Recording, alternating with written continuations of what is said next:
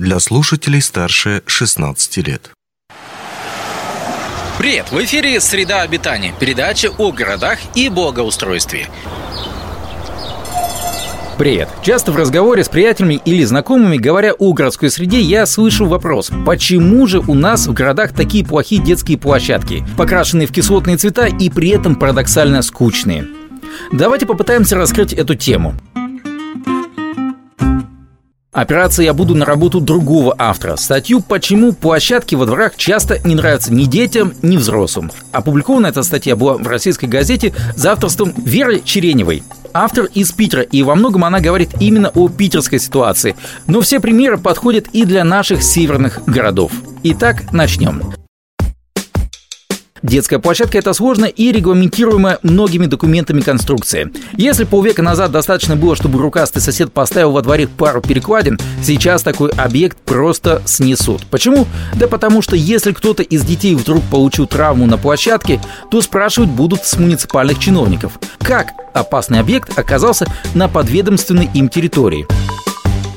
Никто не хочет такого развития событий, тем более, что современные детские площадки и правда довольно безопасны. В конструкциях не предусмотрены острые углы, мелкие детали, сами элементы должны быть легкими, но устойчивыми. В общем, чтобы ребенок не поранился. С другой стороны, добавим от себя, что даже на таких условно безопасных площадках, к сожалению, могут погибнуть дети. Такие примеры есть в Якутии. Но вернемся. Цены на игровые комплексы разные. Производитель предлагает детские площадки и за 20 тысяч рублей, но такую лучше поставить на дачу.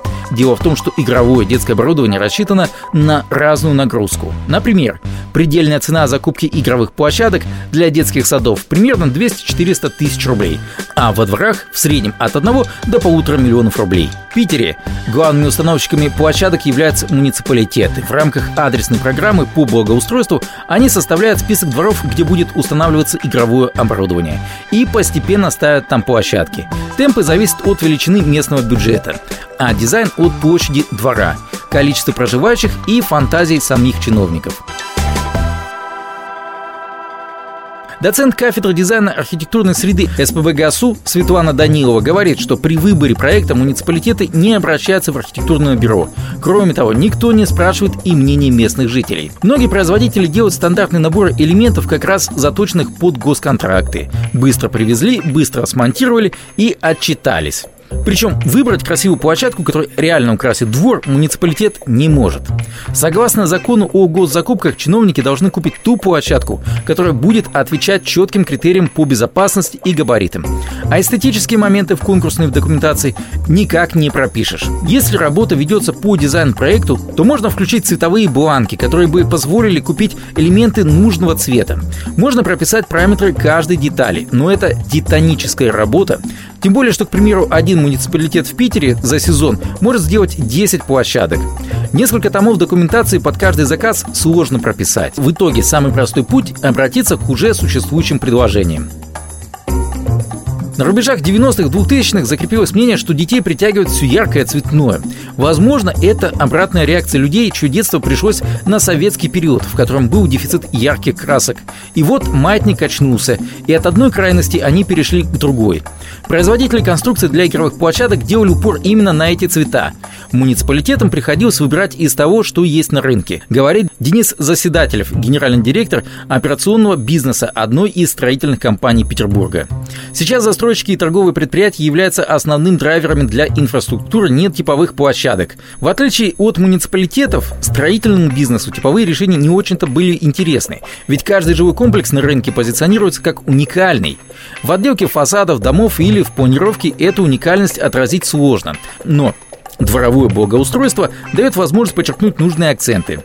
В ЖК, позиционирующем экологичность, можно встретить в деревянной детской площадке в скандинавском стиле. В ЖК, указывающем на стремление к ЗОЖ, будет сделан акцент на различные лестницы и детские тренажеры.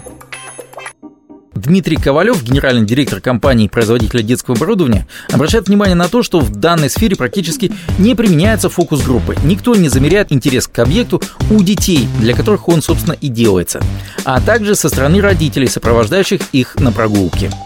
Из-за этого возникает ситуация, когда игровое оборудование оказывается невостребованным. С другой стороны, многие производители делают стандартный набор элементов, как раз заточенных под госконтракты. Быстро привезли, быстро смонтировали и отчитались. А мы имеем то, что имеем, констатирует Ковалев. В принципе, можно и заказать фокус-группу и пригласить дизайнера, который составит индивидуальный проект. А потом все элементы произведут по индивидуальному заказу. Но, как говорит Юлия Макеева, арт-директор студии дизайна, такой подход существенно удорожает проект, поэтому нетиповые объекты в рядовые дворы муниципалитеты просто не могут поставить. Здесь можно подытожить. Муниципальные власти, как правило, не готовы заморачиваться с красивыми детскими площадками и покупают то, что есть. Халтурящие строители жилых комплексов просто хотят сэкономить и время, и деньги.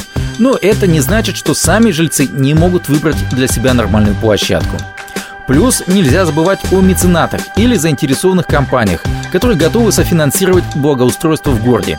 Это, пожалуй, один из самых реальных способов переломить ситуацию. На этом все. Удачи и хорошего настроения.